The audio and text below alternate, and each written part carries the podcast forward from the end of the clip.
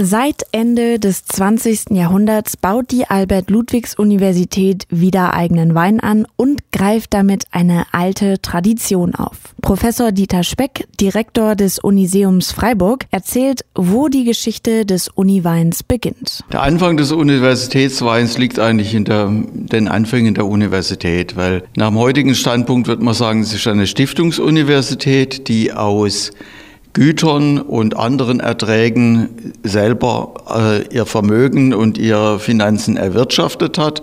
Und das ist natürlich im Spätmittelalter vor allem eine Naturalienwirtschaft. Und da gehört von Anfang an Einkünfte aus landwirtschaftlichen Produkten, sprich Wein, dazu.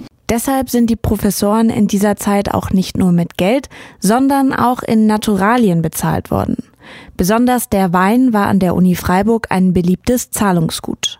Herr Speck erklärt, warum. Natürlich unterscheidet sich eine, eine sagen wir mal, südbadische Universität von einer bayerischen Universität allein vom Anbaugebiet, ob da Wein wächst oder nicht. Und die Uni Freiburg hat eben Güter und ähm, Besitz im Elsass, im Breisgau, im mittleren Neckar und zwischen Donau- und Bodenseeraum gehabt. Und das sind eigentlich fast alles Weinbaugebiete.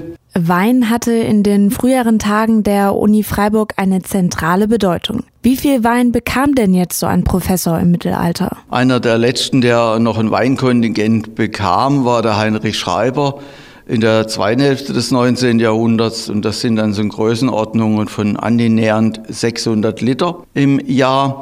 Nur ist der Wein natürlich ein anderer Wein wie den, den wir uns heute vorstellen. Das ist eigentlich eher hochwertiger Most. Den braucht man wegen der Kalorien und wegen der Lagerungsfähigkeit. Also Sie dürfen jetzt keine Spätlese oder sowas erwarten, das ist es nicht. Der Alkoholgehalt des Weins lag bei guten fünf Prozent. Unser heutiger Wein hat ungefähr doppelt so viele Umdrehungen. Auch wenn sechshundert Liter Wein viel klingen, damit mussten die Familie eines Professors, seine Angestellten und die Doktoranden auskommen. Da sich die Gewinne je nach Erntelage vermehrten oder verringerten, waren auch die Gehälter der Professoren dementsprechend vom Ertrag abhängig. Ab dem neunzehnten Jahrhundert konnte den Professoren ein festes Gehalt ausgezahlt und sie aus den Fängen des Weins befreit werden.